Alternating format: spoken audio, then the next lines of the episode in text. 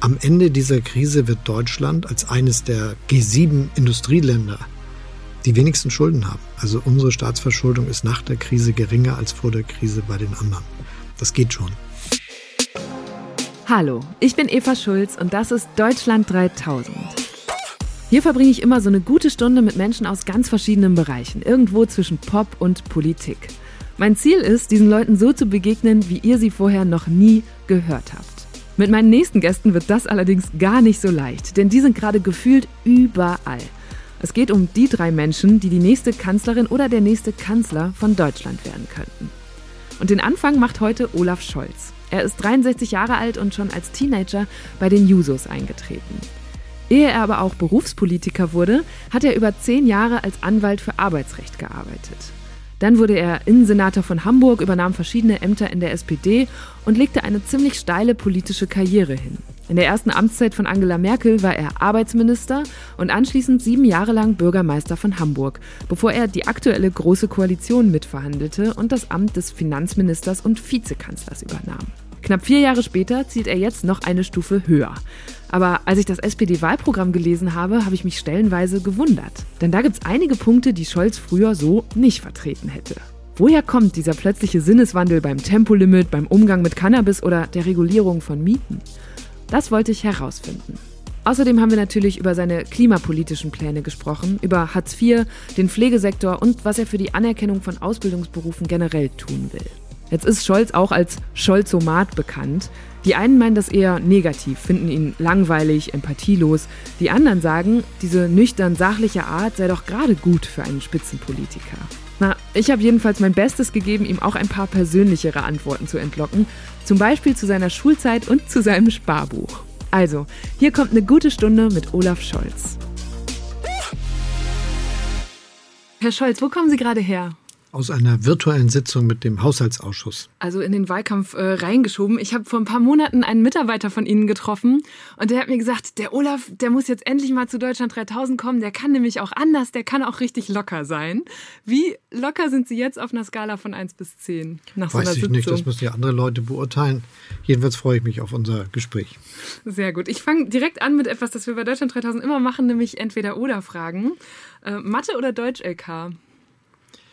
Ich hatte einen Mathe-Leistungskurs und äh, Deutsch als Prüfungsfach. Mhm. Hamburg oder Potsdam? Beide sind toll. Ich bin gerne in Hamburg aufgewachsen und Bürgermeister gewesen. Jetzt lebe ich in Brandenburg in Potsdam. Das ist eine tolle Stadt. Beide verbindet das Wasser und im Übrigen eine ähnliche Mentalität. Bücher ordnen alphabetisch oder nach Farbe? Weder noch. Ich ordne die Bücher nach äh, Kategorien und dann darin nach Alphabet. Ähm, Anzug oder Jeans? Ich trage viele Anzüge und wenn es auch ohne geht, Jeans. Mieten oder kaufen? Ich habe eine Mietwohnung in Potsdam und auch eine in Hamburg. Als Bürgermeister von Hamburg waren Sie ja eher gegen den Mietendeckel, haben da eine andere Strategie verfolgt. Jetzt sind Sie im Wahlprogramm für einen Mietenstopp. Warum? Ich war in Hamburg derjenige, der dafür gesorgt hat, dass endlich mal Wohnungen gebaut werden. Als die Grünen und die Schwarzen zusammen die Stadt regiert hatten, Schwarz-Grün damals, hatten die lange behauptet, es gäbe gar kein Problem auf dem Wohnungsmarkt. Und ich bin 2011 mit dann 48 Prozent gewählt worden, weil ich unter anderem gesagt habe, wir müssen Wohnungen bauen. Das ist auch gelungen mit 10.000 Baugenehmigungen pro Jahr seither und mit äh, einem großen Anteil geförderter Wohnung, damit das auch preiswert bleibt für viele und einer Mischung. Man baut also nicht nur an der einen Ecke geförderte Wohnung, an der anderen Eigentumswohnung und dazwischen irgendwo anders wieder Mietwohnung für Leute, die weder das eine noch das andere anstreben, sondern immer gemischt. Das finde ich wichtig und für Deutschland möchte ich das auch erreichen. 400.000 neue Wohnungen im Jahr. Was geht? Wir sind jetzt bei 300.000 und wir hatten schon mal in 1973 800.000, also da sind 400.000 machbar, auch 100.000 Sozialwohnungen. Und für die Zwischenzeit, weil das ja ein bisschen dauert, bis die alle gebaut sind, muss man dafür sorgen, dass die Mietpreise begrenzt werden. Okay, also ich merke schon, das wird hier etwas anders laufen als sonst. Dieser Mann mag sich nicht so recht festlegen. Typisch Politiker vielleicht, aber wenn ich ihm jetzt damit komme, dass es bei entweder oder normalerweise nur einen Joker gibt, dann windet er sich vielleicht auch wieder nur raus und dann verliere ich hier wertvolle Zeit. So wie gerade. Die SPD hat ein Mietenmoratorium in angespannten Wohnlagen im Programm. Das bedeutet, dass Mieten für eine bestimmte Zeit nur im Rahmen der Inflationsrate erhöht werden dürfen. Aber anstatt das jetzt direkt zu erklären, erzählt Scholz erstmal, was er damals in Hamburg so alles geschafft hat. Ich wette mit euch, das wird jetzt immer wieder kommen, dass er irgendwas aus seiner Zeit als Bürgermeister, als Arbeits- oder Finanzminister droppt. Denn in Sachen Regierungserfahrung ist er seiner Konkurrenz tatsächlich weit voraus. Weder Armin Laschet noch Annalena Baerbock können ihn da toppen. Aber gut, ein paar Entweder-Oder-Fragen habe ich ja noch. Tempolimit dafür oder dagegen? Meine Partei hat beschlossen, dass sie dafür ist und das gilt auch. Das klingt, als wären Sie nicht so richtig dafür. Na, ich habe mich überzeugen lassen, sagen wir es mal so. Wie überzeugen Sie denn die, für die dieses schnelle Autofahren eben auch so ein großes Freiheitsgefühl bedeutet? Na, ich habe es ja auch gerne getan, solange ich das selber machen durfte. Mhm. Das will ich ja gern zugeben und deshalb will ich mich da auch gar nicht verstecken. Aber es gibt gute Argumente für eine solche Begrenzung. Einmal hilft das ein bisschen, nicht sehr viel, aber ein bisschen auch bei der Begrenzung der CO2-Emissionen und zum Schutz des Klimas und es ist auch mehr Fahrsicherheit damit verbunden. Mhm. Melancholie oder Euphorie?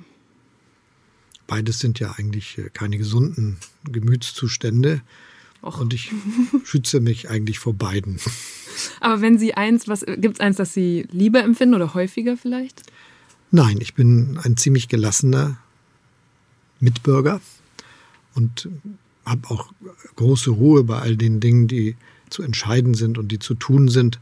Das hilft mir sehr bei den Aufgaben, die ich bisher schon zu bewältigen hatte und natürlich noch viel mehr bei der, die ich anstrebe. Apropos, lieber nicht regieren oder falsch regieren? Richtig regieren. okay, da haben Sie sich ein bisschen rausgewunden. Sie waren ja immer für die Große Koalition, hatten damals auch eine heftige Auseinandersetzung, unter anderem mit den Jusos in der eigenen Partei darüber. War die GroKo rückblickend ein Fehler? Nein. Also, aber ganz klar, nach der letzten Bundestagswahl fand ich, wie die meisten Bürgerinnen und Bürger und wir auch fast alle in der SPD, das Wahlergebnis hätte dazu führen müssen, dass eine Regierung gebildet wird aus CDU, CSU, FDP und Grünen. Die haben das nicht zustande gekriegt, weil die FDP davongelaufen ist, wobei man zu deren Schatz sagen muss, die anderen haben es ihr auch nicht leicht gemacht. Eigentlich haben die beiden miteinander verhandelt und gesagt, ihr könnt auch noch unterschreiben. Nicht ganz, aber ungefähr war es schon so. Und das ist natürlich kein guter Stil, wenn man was hinkriegen will. Die haben also gesamt und zusammen das nicht hingekriegt. Und in der Situation hat die SPD dann entschieden, obwohl wir mit einem solchen Ergebnis hätten leben können und dann Opposition gemacht hätten, haben wir jetzt Verantwortung, die übernehmen wir auch. Und nun, nach all dem, was wir gemacht haben zur Bekämpfung der Corona-Krise, ein großes Programm, das viele Arbeitsplätze erhalten hat, mit der Förderung der Kurzarbeit, mit sehr viel Geld, das wir ausgegeben haben, Unternehmen zu retten, um die Gesundheit der Bürger und Bürger zu schützen, nachdem es uns gelungen ist, sowas europaweit zu machen und das gleichzeitig alles auch immer sozial abgefedert worden ist mit Sachen, die nicht passiert wären, wenn ich nicht Finanzminister und die SPD nicht in der Regierung gewesen wäre, finden eigentlich alle, das war schon gut so, gerade in der Zeit, jetzt bei der Flut wieder. Und es gibt dann ja auch viele Dinge, die wir erreicht haben. Ich nenne nur mal die Grundrente für Leute, die lange gearbeitet und wenig verdient haben, die jetzt Stück für Stück alle, wo die die Bescheide kriegen, dass sie mehr Rente haben. Und das äh, Gleiche gilt natürlich auch, wenn man sowas bedenkt wie dass in der Fleischindustrie endlich ordentliche Arbeitsverträge herrschen. Da haben wir ganz lange gekämpft, endlich haben wir es geschafft. Tatsächlich war diese GroKo gar nicht so schlecht wie ihr Ruf. In den letzten vier Jahren wurden die meisten Punkte aus dem Koalitionsvertrag umgesetzt und ziemlich viele davon gehen auf Initiativen der SPD zurück. Zum Beispiel die Mindestausbildungsvergütung, das Lobbyregister, die Mietpreisbremse oder auch die Frauenquote für Unternehmensvorstände. Nur hat die SPD es irgendwie nicht immer so gut hinbekommen, das der Bevölkerung auch klarzumachen. Ich habe ähm, im Vorfeld in unserer Community von Deutschland 3000 und den jungen ARD-Radios Sprachnachrichten eingesammelt mit Fragen direkt von unseren Hörern und Hörerinnen. Die erste von Samira, die ist 18 und Schülerin in Frankfurt am Main. Meine Frage an Olaf Scholz bzw. die SPD wäre, ähm, wie würde die SPD die Schulpolitik reformieren? Dass etwas im Thema Digitalisierung gemacht werden muss, das ist ja seit mindestens anderthalb Jahren... Ähm, ganz groß und breit überall zu hören. Und ähm, ich meine aber, was Lehrpläne und so weiter angeht. Es geht ja nicht, ähm, dass Schüler, also Herr Richard David Precht äh, hat es sehr schön mal ausgedrückt, dass Schüler alles in sich reinfressen und dann für die Klausuren und Arbeiten wieder auskotzen. Ähm, davon nehmen wir Schüler nichts mit. Und da muss sich meiner Meinung nach was ändern. Und wie würde die SPD das ändern? Also wie würde die SPD dazu beitragen, dass Lehrpläne besser werden, dass Schüler mehr daraus mitnehmen und auch mehr fürs Leben lernen, wie zum Beispiel, wie man eine Steuererklärung schreibt. Das wäre mir sehr wichtig und ich würde mich sehr freuen, darauf eine schöne Antwort zu hören. Ja, das ist eine schöne Frage. Vielleicht einmal den Satz vorweg, damit man ehrlich und mhm. ordentlich antworten kann. Für Schule sind in Deutschland die 16 Länder zuständig, für die Schulgebäude die Gemeinden und äh, manchmal die Landkreise. Und das ist natürlich alles dann ganz kompliziert. Damit wir aber den Ländern und den Gemeinden bei den Schulgebäuden und bei der digitalen Infrastruktur helfen können, haben wir in dieser Legislaturperiode das Grundgesetz geändert und dem Bund erlaubt, Geld zu geben. Das wäre nämlich für Deutschland über das, was jetzt bei der Bundestagswahl entschieden wird, den Deutschen Bundestag bisher gar nicht möglich gewesen. Und damit haben wir dann aber auch die Grundlage geschafft für eine bessere Ausstattung der Schulen, dass da Geld vom Bund dazukommt, damit die, die das vor Ort machen müssen, das auch schaffen können, selbst wenn die Gemeinde nicht so viel Geld hat oder das Land nicht so viel Geld hat. Das ist ja unterschiedlich in Deutschland. Und das Gleiche gilt für die digitale Infrastruktur. Der Digitalpakt, den wir jetzt aufgelegt haben, wäre natürlich viel besser, wenn er schon viel früher da gewesen wäre. Aber da haben wir jetzt ja erst diesen Schritt machen müssen.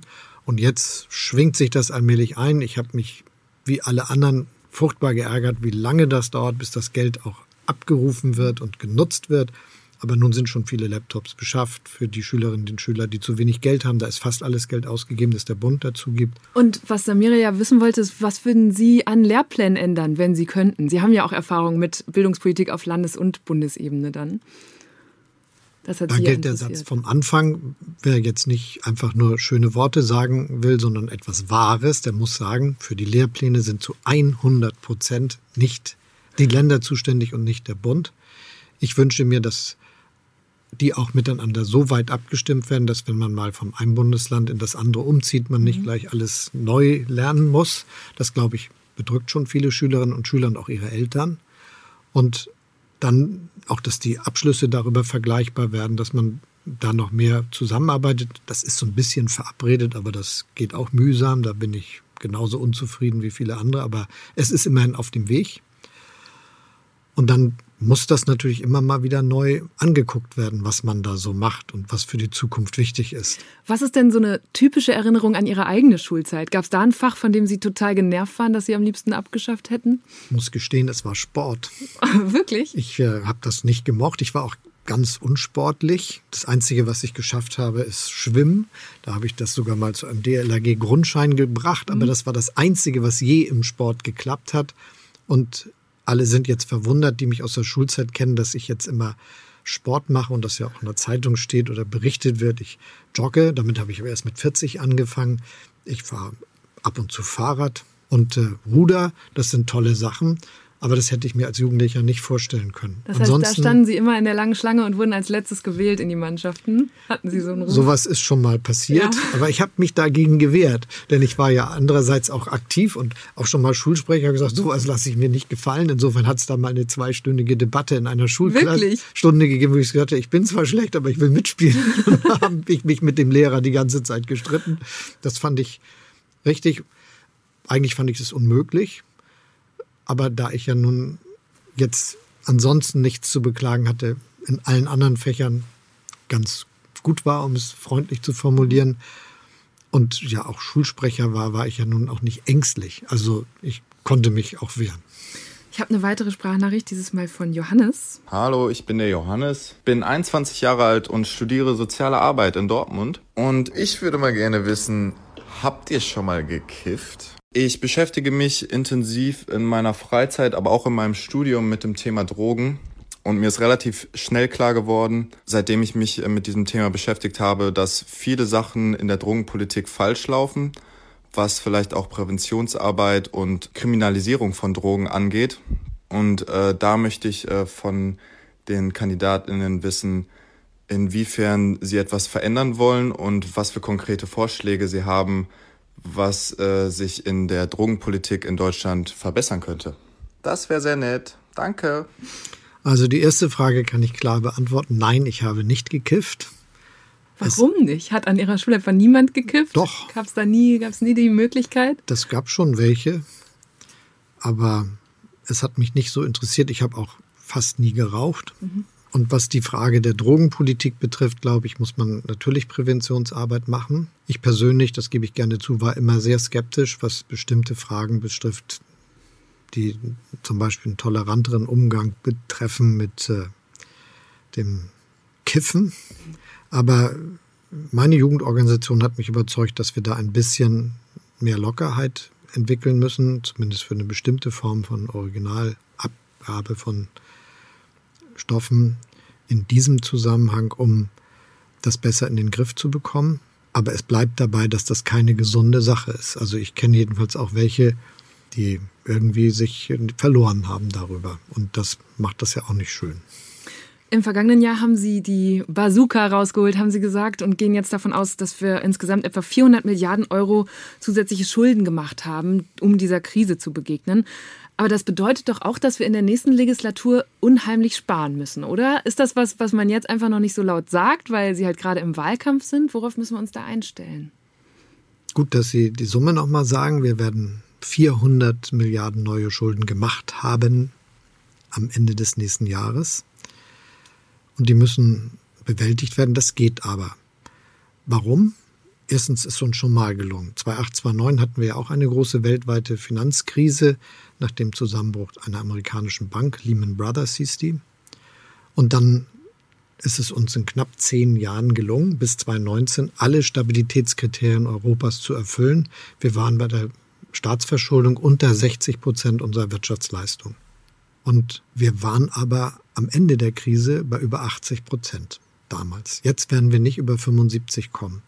Und das heißt, in knapp zehn Jahren können wir durch Wachstum, vielleicht sogar etwas schneller, auch die Belastung wieder bewältigen, sodass wir wieder eine stabile Situation haben, was Wirtschaftsleistung und Staatsverschuldung betrifft. Da bin ich ziemlich sicher. Das heißt, Sie sagen auch, diese, diesen krassen Schuldenberg, den wir da jetzt werden abtragen müssen, den werde ich als Bürgerin äh, gar nicht zu spüren bekommen. Es gibt Konsequenzen, weil wir einen Unterschied haben zu früher. Wir haben uns vorgenommen, einen Teil der Kredite, die wir über den normalen Rahmen hinaus aufnehmen, auch wieder zurückzuführen. Das wird ab 2026 bis zu 20 Milliarden Euro pro Jahr bedeuten, damit das weniger wird. Also da wird es dann sogar noch dazu kommen, dass die Schulden wieder abnehmen, anders als beim letzten Mal, wo nur die Wirtschaftskraft gewachsen ist. Aber nochmal, das kriegen wir schon hin. Am Ende dieser Krise wird Deutschland als eines der G7 Industrieländer, also das ist Deutschland, das ist Italien, das ist Frankreich, das ist Großbritannien, das sind die USA, Kanada und unsere japanischen Freunde sind noch dabei. Wir werden als eines dieser Länder die wenigsten Schulden haben. Nach der Krise, als die alle vor der Krise hatten. Also unsere Staatsverschuldung ist nach der Krise geringer als vor der Krise bei den anderen. Das geht schon. Was nicht gehen wird, ist, wenn jetzt jemand vorschlägt, wie CDU, CSU oder FDP, dass man jetzt Steuersenkung für Leute macht, die so viel Geld verdienen wie ich oder noch viel mehr. Die haben ja gedacht, dass so gut verdienende wie ich und Leute, die noch viel mehr verdienen und Unternehmen, die ganz große Gewinne machen, eine Steuersenkung brauchen, die dann bis zu 30 Milliarden im Jahr kosten kann. Ehrlicherweise, das ist nicht drin. Letztes Jahr hat Olaf Scholz mit dieser Aussage hier in einem ARD-Interview für Schlagzeilen gesorgt. Ich verdiene ganz gut. Als reich würde ich mich nicht empfinden. Die Öffentlichkeit hat ihn damals eines Besseren belehrt, nämlich dass er mit seinem Jahreseinkommen von ungefähr 200.000 Euro durchaus als reich gilt in Deutschland. Die Steuerpläne von Union und FDP, auf die er hier gerade anspielt, sehen zum Beispiel vor, dass der Solidaritätszuschlag auch für die bestverdienenden 10 Prozent der Bevölkerung abgeschafft wird. Außerdem sind diese Parteien gegen die Erhöhung des Spitzensteuersatzes und die Einführung einer Vermögenssteuer. Beides Pläne, die nicht nur die SPD, sondern auch Grüne und Linke verfolgen. Ich habe noch eine Sprachnachricht für Sie. Diesmal von Maggie, die ist 32 und äh, arbeitet äh, selbstständig. Was zur Hölle ist so schwer dran, als Politiker Fehler einzugestehen? Also ist es äh, die Angst, dass man zurücktreten muss? Ist es so ein persönliches Ding? Einfach, vielleicht kann man das einfach nicht so gut. Aber mein persönlicher Geduldsfaden, also er ist ganz kurz. Denn ich verstehe nicht, wie man Fehler korrigieren möchte, wenn man nicht mal in der Lage ist, sie zu benennen. Also es verhält sich ein bisschen wie mit Interviewfragen. Die, die irgendwie Politiker können keine Interviewfragen kurz und knapp beantworten. Und genauso können die keine Fehler eingestehen und mir geht es mega auf den Sack. Ähm, deswegen wäre ich mal sehr gespannt, äh, ob diese Frage tatsächlich beantwortet wird. Können Sie die beantworten? Was würden Sie als den größten Fail Ihrer Karriere bezeichnen? Naja, was äh, wirklich nicht gut gelaufen ist, darüber habe ich aber gesprochen, auch am richtigen Ort, nämlich in der hamburgischen Bürgerschaft, äh, ist die Entwicklung des äh, G20-Gipfels in Hamburg. Das kommt mir übrigens auch jedes Mal wieder hoch, wenn ich bei einem G7 oder mhm. G20-Treffen der entsprechenden Länder irgendwo in der Welt bin, auch da, wo die Staats- und Regierungschefs vorbei äh, zusammenkommen. Und dann fällt mir immer ein, hier passiert alles nichts und in Hamburg sind viele angereist und haben da auch schlimme Straftaten begangen. Seien Sie unbesorgt, wir können die Sicherheit garantieren. Und wir richten ja auch jährlich den Hafengeburtstag aus. Es wird Leute geben, die sich am 9. Juli wundern werden, dass der Gipfel schon vorbei ist. Das hatte Olaf Scholz den Bürgerinnen und Bürgern von Hamburg versprochen, als seine Stadt im Jahr 2017 den G20-Gipfel ausrichtete. Aber dann kam alles anders. Neben den üblichen Protesten gegen das Gipfeltreffen gab es Ausschreitungen mit hunderten Verletzten, Plünderungen, Sachbeschädigungen und brennende Autos und Barrikaden. Die Sicherheit war also nicht garantiert. Und auch die Polizei stand nach dem Gipfel in der Kritik. Es gab 169 Strafverfahren wegen Körperverletzung im Amt. Allerdings wurde bisher gegen keinen Polizisten oder Polizistin Anklage erhoben. Das hätte ich gerne meiner Stadt erspart. Das will ich gerne dazu sagen. Und das bedrückt mich bis heute. Darüber habe ich auch klar gesprochen. Ich finde übrigens, dass das unterschiedlich ist. Es gibt welche, die sagen auch mal, das war nicht so richtig und andere, die sagen das. Insofern sollte man da kein Pauschalurteil fällen. Jetzt sind ja in Ihrer Zeit als Finanzminister auch gleich zwei ziemlich große Finanzskandale ans Licht gekommen. Zum einen Wirecard, dann die Cum-Ex-Geschäfte. Haben Sie da ein bisschen Glück, dass das so komplizierte Skandale sind, dass Wählerinnen und Wähler da gar nicht richtig durchblicken und sich vielleicht deshalb nicht so sehr für interessieren? Naja, die eigenwillige und gesetzeswidrige Idee einiger Leute, dass sie sich Steuern zweimal erstatten lassen, das ist das, was man Cum-Ex nennt, die ist ja schon lange gewesen, bevor ich Finanzminister wurde und war auch schon nicht wurde mehr die aber Praxis. Jetzt noch richtig Thema. Und jetzt ist es nochmal Thema geworden, aber wir haben erstens dafür gesorgt, dass wir hinter allen hergehen. Wir haben auch vor Gericht gewonnen. Da sind gerade jetzt in den letzten Tagen ganz wichtige Entscheidungen getroffen worden, sodass alle wissen, das ist strafbar gewesen, was wir von Anfang an gesagt haben. Und sie haben, es ist klar, das Geld kann immer noch geholt werden, da ist nichts hier verjährt. Wir können sogar das Geld von Leuten holen, die nichts Strafbares gemacht haben, aber davon profitiert haben. Und das wird jetzt Stück für Stück passieren. Also da arbeiten die Mühlen der deutschen Finanzämter vielleicht etwas langsam, aber sie arbeiten sehr gründlich und sie werden das alles hinbekommen. Im Frühjahr musste Olaf Scholz als Zeuge in einem Hamburger Untersuchungsausschuss zum Cum-Ex-Skandal aussagen. Dabei ging es konkret um die Warburg Bank. Die hätte der Hamburger Finanzverwaltung wegen Cum-Ex-Geschäften eigentlich Steuern in Höhe von 47 Millionen Euro zurückzahlen müssen. Aber die Stadt ließ diese Ansprüche 2016 verjähren. 2017 wäre das fast nochmal passiert. Damals konnte das Bundesfinanzministerium aber noch rechtzeitig eingreifen. Wie erst nach und nach rauskam, hatte sich Scholz als damaliger Bürgermeister mehrfach mit einem Mitinhaber der Warburg Bank getroffen. An die Inhalte der Gespräche könne er sich aber nicht mehr erinnern, meinte er. Und das hat viele Beobachtende, naja, sagen wir mal, irritiert. Scholz hat nämlich den Ruf, ein Aktenfresser zu sein und für gewöhnlich jede Zahl, jede Info im Kopf zu haben. Er sagt, er habe ein reines Gewissen und dass er nicht zu politischen Dummheiten neige. Und was die Frage des äh, Zusammenbruchs eines Unternehmens mit dem Namen Wirecard betrifft, weil dort die Unternehmensleitung, soweit man das heute beurteilen kann, betrogen hat und Milliardeneinnahmen fingiert hat, erfunden hat, die gar nicht existiert haben, ist es ja so, dass nachdem das klar war, alle Konsequenzen gezogen worden sind. Darum habe ich mich auch gekümmert weil mir das ganz, ganz wichtig war, dass man nicht abwartet und mal guckt, was so passiert, sondern von sich aus alles ermittelt, sofort harte Gesetzgebungsvorschläge macht. Und deshalb sind wir auch rechtzeitig fertig geworden. Im Normalvorgehen, alle warten mal ab, würden wir jetzt einen Bericht haben und würden in der nächsten Legislaturperiode die Gesetze machen, haben wir aber schon. Wirtschaftsprüfer müssen häufiger wechseln, Prüfung und Beratung wird besser voneinander getrennt. Die Aufsichtsbehörde kriegt mehr Macht und darf sich auch mit anderen Behörden austauschen, was sie bisher gar nicht durfte und was in diesem Thema ganz schwierig war. Das sind neue Leute. Also es ist die richtige Konsequenz gezogen worden, um zu sagen, beste Aufsichtsbehörde der Welt hat der neue Chef der Aufsichtsbehörde auch für sich als Ziel formuliert. Und sehen Sie da irgendeinen Punkt, wo Sie sich noch entschuldigen müssten, was Sie bisher in keinem dieser Fälle getan haben? Ich finde, dass das aus meiner Sicht äh, richtig war, genau so vorzugehen, wie ich das gemacht habe. Alles sofort rausfinden, was da ein Problem gewesen sein könnte und was wir erkennen und daraus sofort die gesetzgeberischen Konsequenzen zu ziehen. Im Übrigen bin ich ganz froh darüber, dass das auch so schnell passiert ist, weil die Lobbyistinnen und Lobbyisten haben sich ja schon alle formiert, die waren alle schon in Stellung und wollten alles das, was ich eben geschildert habe, verhindern. Und weil der Druck so groß war und wir so schnell waren, haben sie es nicht geschafft, sondern wir haben die Gesetze hingekriegt. In unserer Community kam jetzt ein Thema auf, da muss ich sagen, war ich selber überrascht, aber es kam recht oft, nämlich äh, das Stichwort Brechmitteleinsatz. Als Innensenator hatten Sie 2001 in Hamburg eingeführt, dass Menschen, die des Drogenhandels verdächtigt werden, zwangsweise Brechmittel zugeführt werden konnte, um so verschluckte Drogen sicherzustellen. Daran ist dann auch tatsächlich jemand gestorben und fünf Jahre später hat der EuGH festgestellt, dass diese Art von zwangsweisem Einsatz äh, menschenrechtswidrig ist. Warum dachten Sie denn damals, das wäre eine gute Idee? Erstmal ist niemand gestorben in meiner Verantwortung, nur damit nicht alles zusammengerührt wird. Und zweitens, äh, glaube ich, kann man nicht gut akzeptieren, dass es eine ganz, ganz große Drogenszene gibt.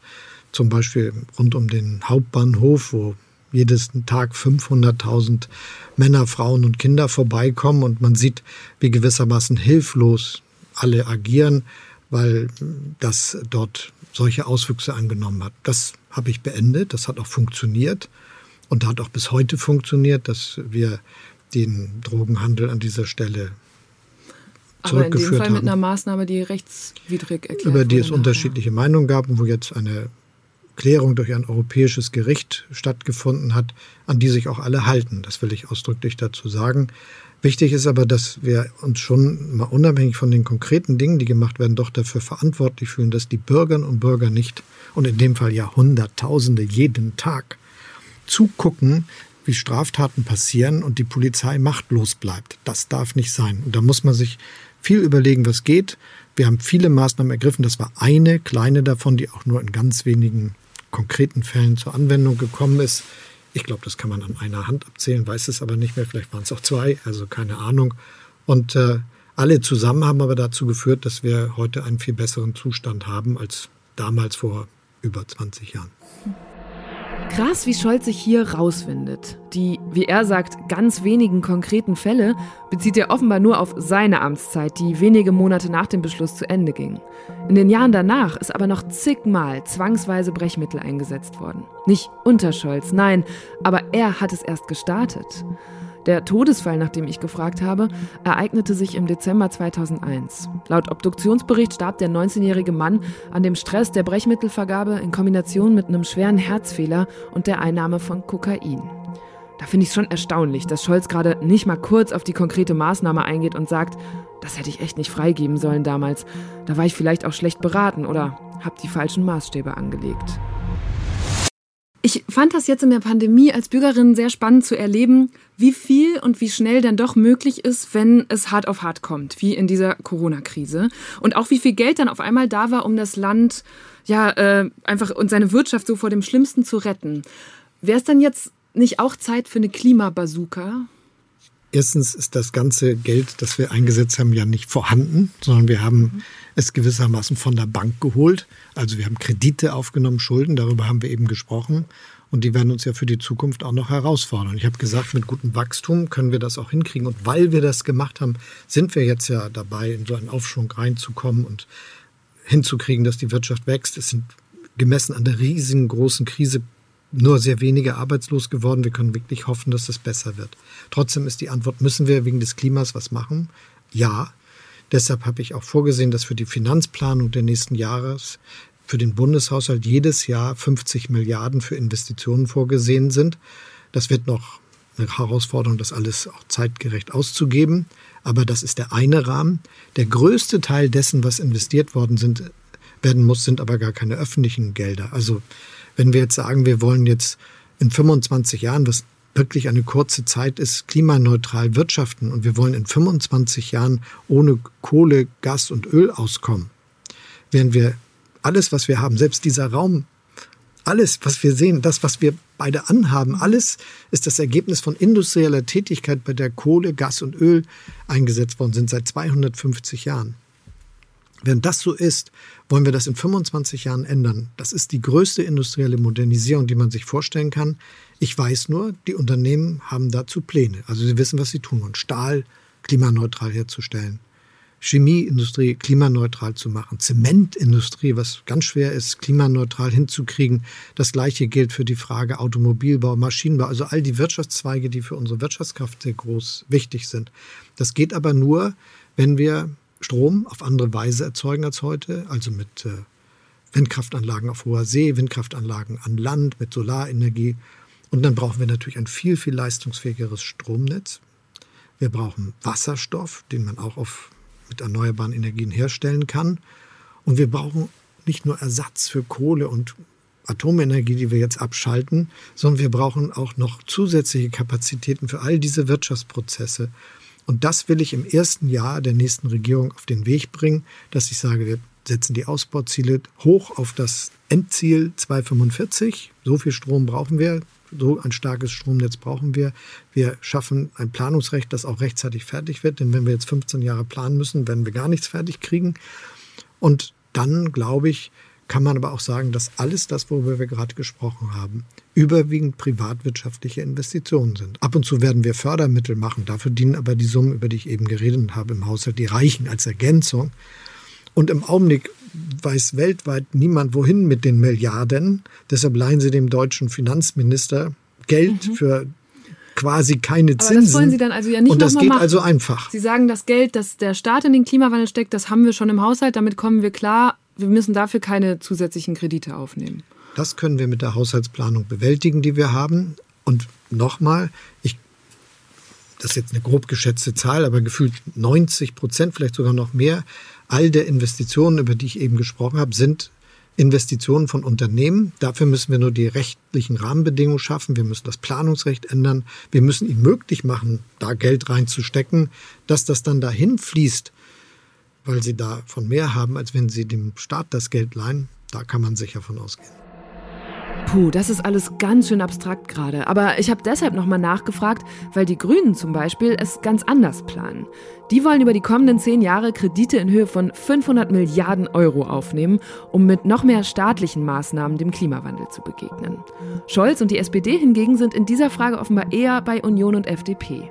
Die sagen, Klimaneutralität wird vor allem über Wirtschaft und Wachstum erreicht und finanziert. Nach dem Motto, der Markt regelt, wenn wir ihn pushen. Sie sprechen sich zum Beispiel auch gegen eine schnellere Steigerung des CO2-Preises aus, wie die Grünen das fordern. Warum? Wenn der Benzinpreis steigt, dann fluchen die, die uns jetzt zuhören, wenn sie in ihrem Auto sitzen und demnächst zur Tankstelle müssen. Mal wählen könnten. Oder der Dieselpreis.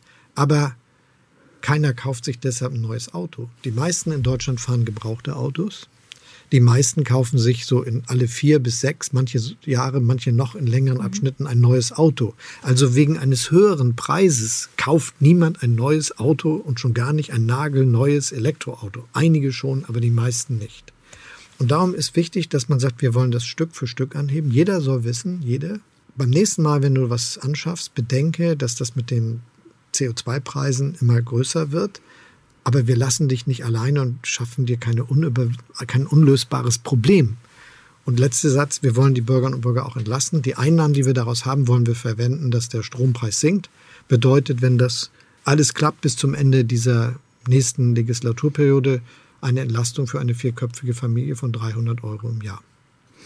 Ich habe eine Sprachnachricht von Tobias, der hat auch Familie. Mein Name ist Tobias, ich bin 29 Jahre alt, gerade das erste Mal Vater geworden und habe dementsprechende Fragen. Einmal an Herrn Scholz, wie er in 2038 als Kohleausstieg festhalten kann. Ich werde meinem Sohn erklären müssen, warum wir jahrelang trotz besseren Wissens und trotz Lippenbekenntnisse nichts für den Klimaschutz getan haben. Ja, was sagen Sie, Tobias?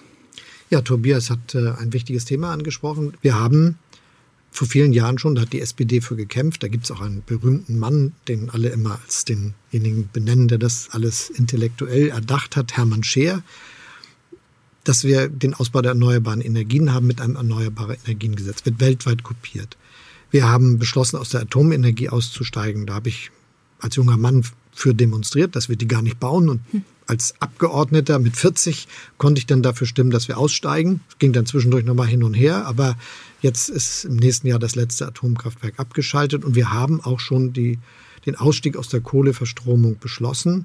Das äh, ist aber ein großes Vorhaben. viel zu spät. Das ist ein großes Vorhaben und das haben wir verhandelt bei der Bildung der jetzigen Regierung und deshalb ist es in dieser Legislaturperiode auch gelungen, darüber einen großen gesellschaftlichen Konsens zu schmieden. Wir geben übrigens 40 Milliarden Euro aus in den nächsten Jahren, damit in den Regionen, die seit teilweise über 100 Jahren von der Kohleverstromung leben und Bergbau betreiben, aber auch Kraftwerke betreiben, neue Perspektiven zu schaffen, auch mit Energieerzeugung. Und was ist die Antwort auf die Frage? Der Kompromiss, den die Gesellschaft in dieser Frage gefunden hat, lautet spätestens bis 38.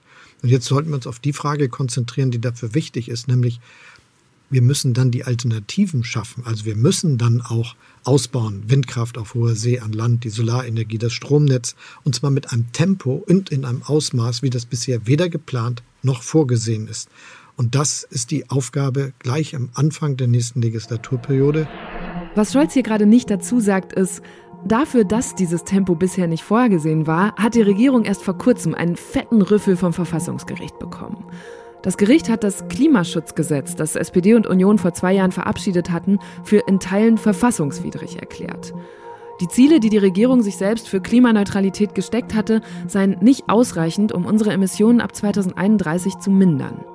Damit würden sich die Gefahren des Klimawandels also nach hinten verschieben und jüngere Generationen in ihren Freiheitsrechten verletzt. Deshalb mussten die Abgeordneten nachbessern und das zeigt sich jetzt auch in den Wahlprogrammen. Ist das, was Sie jetzt planen, was Sie auch in den nächsten vier Jahren angehen wollen würden, genug, um kommenden Generationen gerecht zu werden? Das war unser Ziel. Wir haben das auch gemacht. Und wir wollten gerne auch gleich festlegen, nicht nur, wann sind wir fertig und wann gibt es ein klimaneutrales Deutschland, sondern wir wollten auch die Zwischenetappen festlegen. Das hat nicht geklappt mit unserem jetzigen Koalitionspartner, mit CDU, CSU, die dagegen waren, die sogar gegen das ganze Gesetz ursprünglich waren. Und da hat das Bundesverfassungsgericht gesagt, ihr müsst nicht nur das Enddatum festlegen, sondern auch plausible Zwischenziele. Wollten wir immer, sind wir froh, haben wir jetzt auch schnell hingekriegt und ist die Grundlage dafür, dass wir jetzt planen. Nur das, was wir jetzt machen müssen, das ist wirklich Industriepolitik, Wirtschaftspolitik. Wir müssen dafür sorgen, dass der große, große, dass das große Land mit uns seiner riesigen Wirtschaftskraft klimaneutral wirtschaftet. Ich habe eine weitere Sprachnachricht von Yannick. Yannick ist 31 und hat uns geschrieben, er ist Sohn eines enttäuschten SPD-Wählers. Und er fragt: Lieber Herr Scholz, Sie haben die Agenda 2010 und damit die Hartz-IV-Gesetze mitzuverantworten. Dies wollen Sie nun durch ein Bürgergeld überkommen. Wie können Sie WählerInnen glaubhaft versichern, dass die SPD ihr soziales Profil wiedergefunden hat und dies auch konsequent mit Ihnen als potenziellen Kanzler durchsetzt? Das Bürgergeld ist eine Antwort, die wir uns für die Zukunft erarbeitet haben und die wir vorschlagen und die ich auch umsetzen will. Was ist das? Übrigens lange vor Corona erarbeitet, aber jetzt ist Corona nochmal ein Schub. Denn wir haben ja gesehen, dass viele Leute gesagt haben, wenn ich jetzt plötzlich, weil alles nicht mehr hilft, auf Grundsicherung für Arbeitssuchende angewiesen bin, dann passt das nicht für mich. Ich war doch immer fleißig, ich habe doch immer alles richtig gemacht, als Selbstständiger zum Beispiel, als Selbstständige oder andere. Und diese vielen, die jetzt gesagt haben, das passt nicht für mich, ihr müsst was machen, was ja auch dazu geführt hat, dass wir viele gesetzliche Änderungen erstmal durchgesetzt haben, dass das Vermögen nicht gleich angegriffen wird, dass Altersvorsorge besser berücksichtigt wird, dass wir die Wohnung nicht gleich antasten, dass wir mehr gucken, wie können wir was ermöglichen, als es gleich mit, äh, mit äh, Regeln gearbeitet wird. Das muss ja das Prinzip auch für die Zukunft sein. Und das haben wir uns vorgenommen, lange schon als sozialdemokratische Partei. Und jetzt nach der Corona-Krise, glaube ich, kriege ich sogar nicht nur eine Gesetzgebungsmehrheit dafür zustande, sondern auch die Zustimmung der Bürgerinnen und Bürger. Weil am besten ist das doch so, dass das künftige Bürgergeld so gemacht ist, dass jeder, der sagt, ich glaube, ich brauche es nie.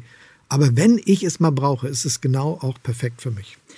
Ich muss sagen, auch als Janik diese Frage gestellt hat, dachte ich, ja gut, Bürgergeld im ersten Moment klingt es einfach wie so ein Rebranding von Hartz IV, weil das halt nicht so einen guten Ruf hat.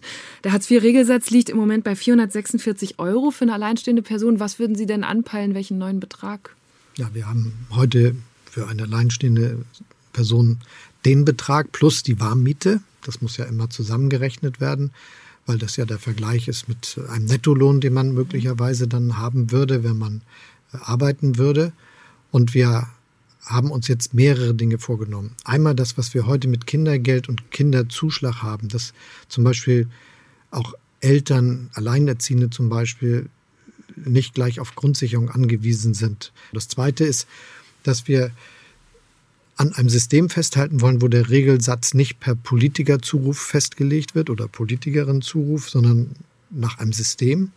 Aber da wollen wir die Kriterien überarbeiten, sodass ein paar Sachen, die jetzt ausgeschlossen sind bei der Berechnung, wenn man das vergleicht mit dem Einkommen von jemandem, der zum Beispiel zum Mindestlohn arbeitet oder zu einem Tariflohn im unteren Bereich, weil das ist ja der Vergleichsmaßstab, dass wir dafür Sorge tragen, dass das ein bisschen günstiger ausfällt und dann aber trotzdem regelhaft bleibt, sodass man sich darauf verlassen kann, dass es die nächste Erhöhung gibt, egal wer in Deutschland regiert. Das ist ja wichtig. Aber das heißt, auf welche Summe könnte sich jetzt jemand einstellen, der oder die uns gerade zuhört und Hartz IV empfängt? Ja, mir ist wichtig, dass es dieses Prinzip geht und dass wir da wirklich zum Schutz derjenigen, die am schutzbedürftigsten sind, jetzt nicht mit Summen arbeiten, sondern mit dem Prinzip, wie das läuft. Und heute ist es so, dass der Regelsatz bei ein paar Dingen nicht berücksichtigt werden aus dem Lebensunterhalt anderer, das ist ja der Vergleichsbetrag, die anderen Haushalte etwas geringer ausfällt. Und wenn wir das korrigieren, dann führt das auch zu höheren Regelsätzen. Was aber das Wichtigste ist natürlich, wenn ich das nochmal sagen darf, dass wir das äh, realistisch machen, dass man eine Arbeit hat. Und deshalb setze ich mich so sehr für einen Mindestlohn von 12 Euro ein.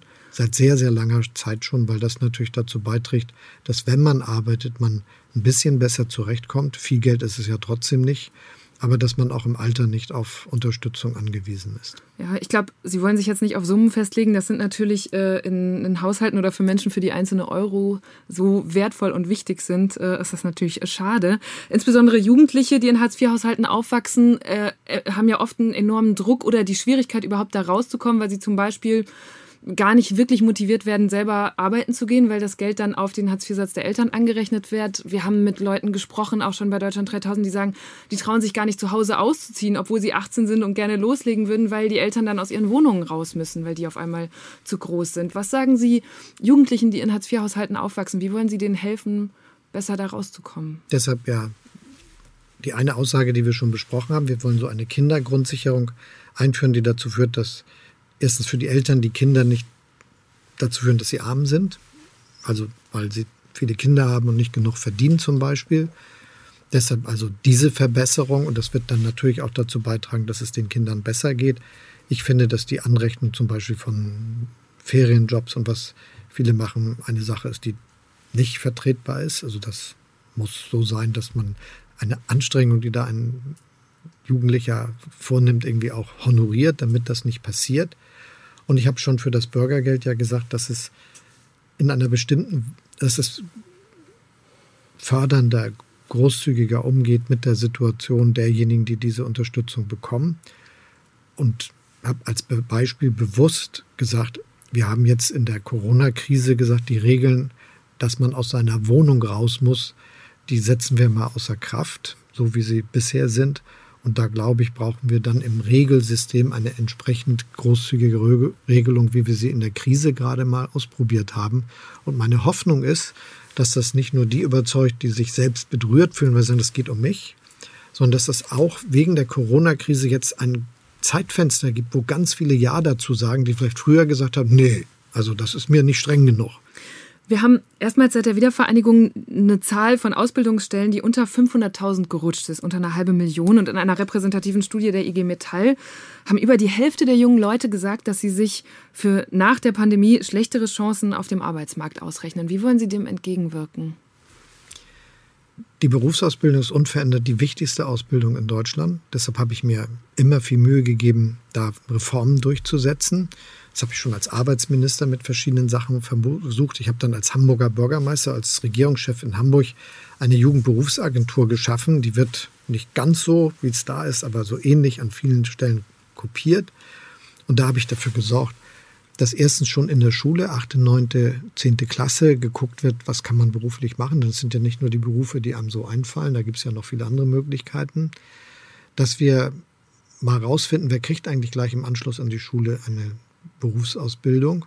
Das sind gar nicht so viele, wie immer viele denken. Und dass wir, ja, ja denen, dabei, dass wir denen dabei helfen und dass wir für die wo nichts passiert ist, sagen, da machen wir, schicken wir euch nicht nur in die Berufsschule, sondern gucken auch nach, ob alle da hingehen. Das ist nämlich nicht passiert, als ich in Hamburg war und das das erste Mal eingeführt hatte, haben wir festgestellt, dass pro Jahrgang 1700 junge Leute irgendwie nirgendwo waren und ganz alleine gelassen. Die haben wir dann alle angeschrieben, angerufen, besucht. Und wie machen Sie das dann jetzt bis sie dabei sind?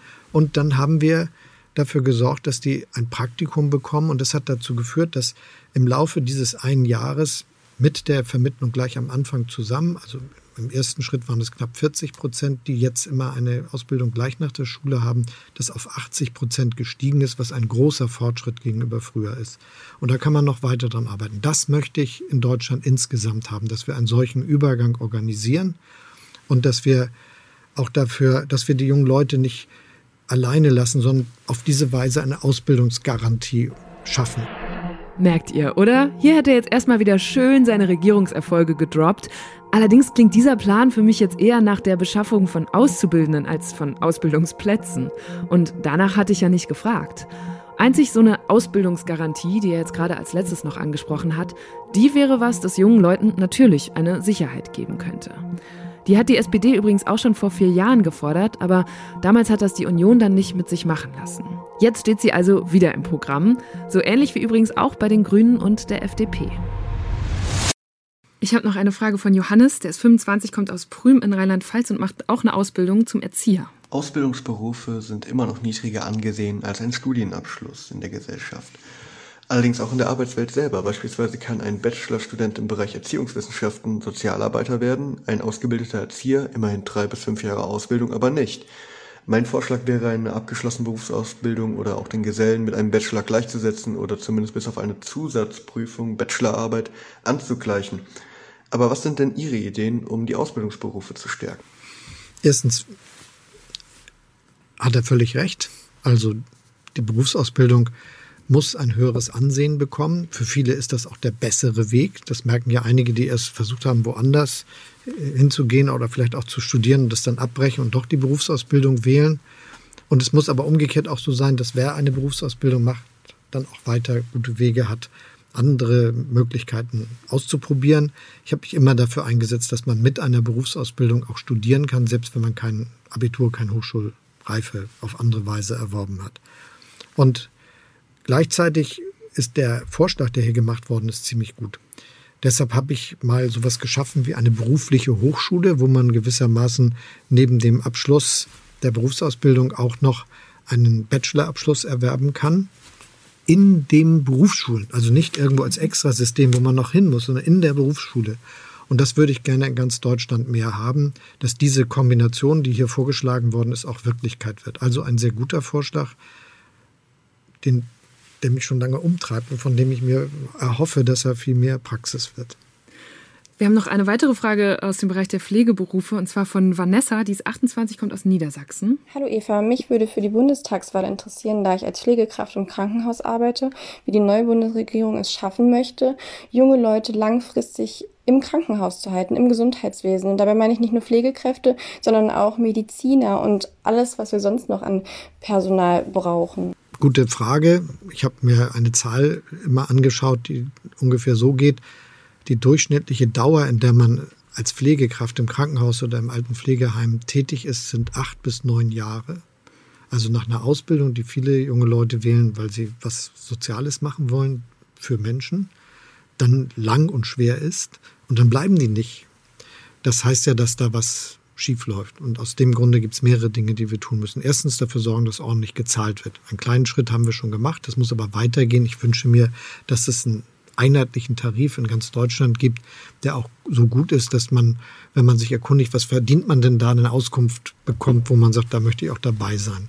Zweiter Punkt, wir brauchen einen klaren, verbindlichen Personalbemessungsrahmen für die Pflege im Krankenhaus, in der Altenpflege und müssen dafür sorgen, dass das dann auch refinanziert wird über das System der Krankenversicherung der Altenpflege. Erste Schritte sind gemacht, die sind aber nicht genug.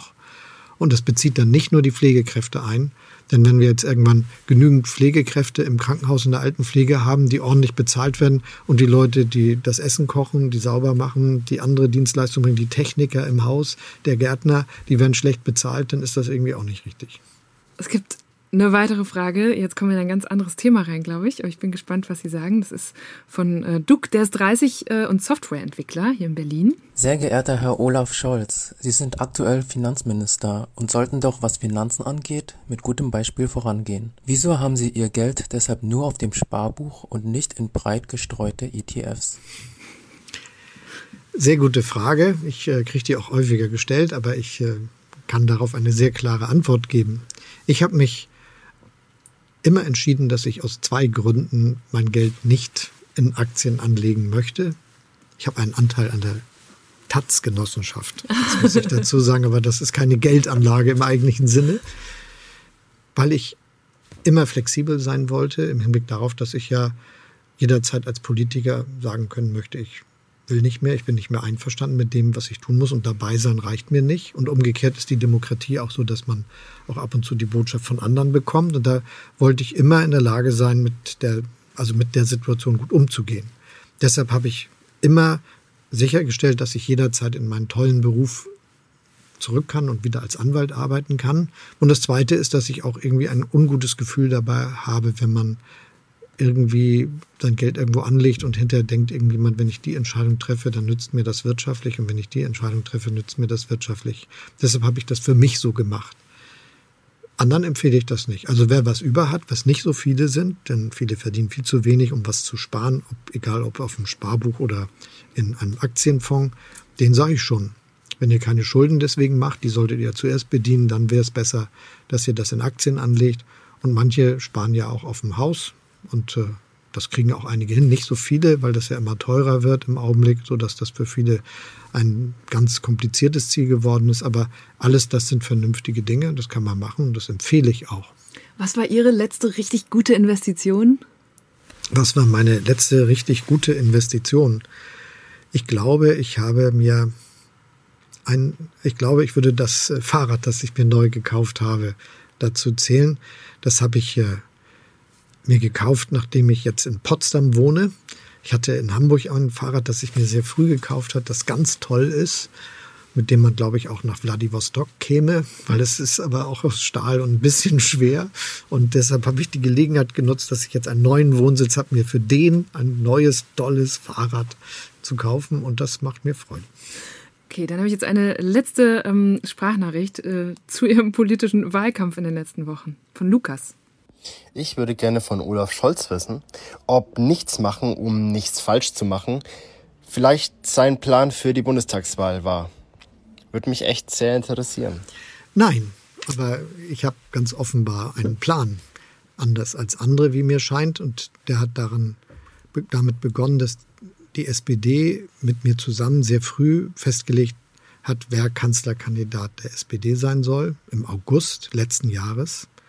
Wir sind als Partei sehr geschlossen aufgetreten. Das ist wichtig, weil die Wählerinnen und Wähler gerne wissen wollen, kann man sich auf die auch verlassen, dass man drei Monate vor der Wahl oder drei Wochen vor der Wahl geschlossen ist und zusammenhält.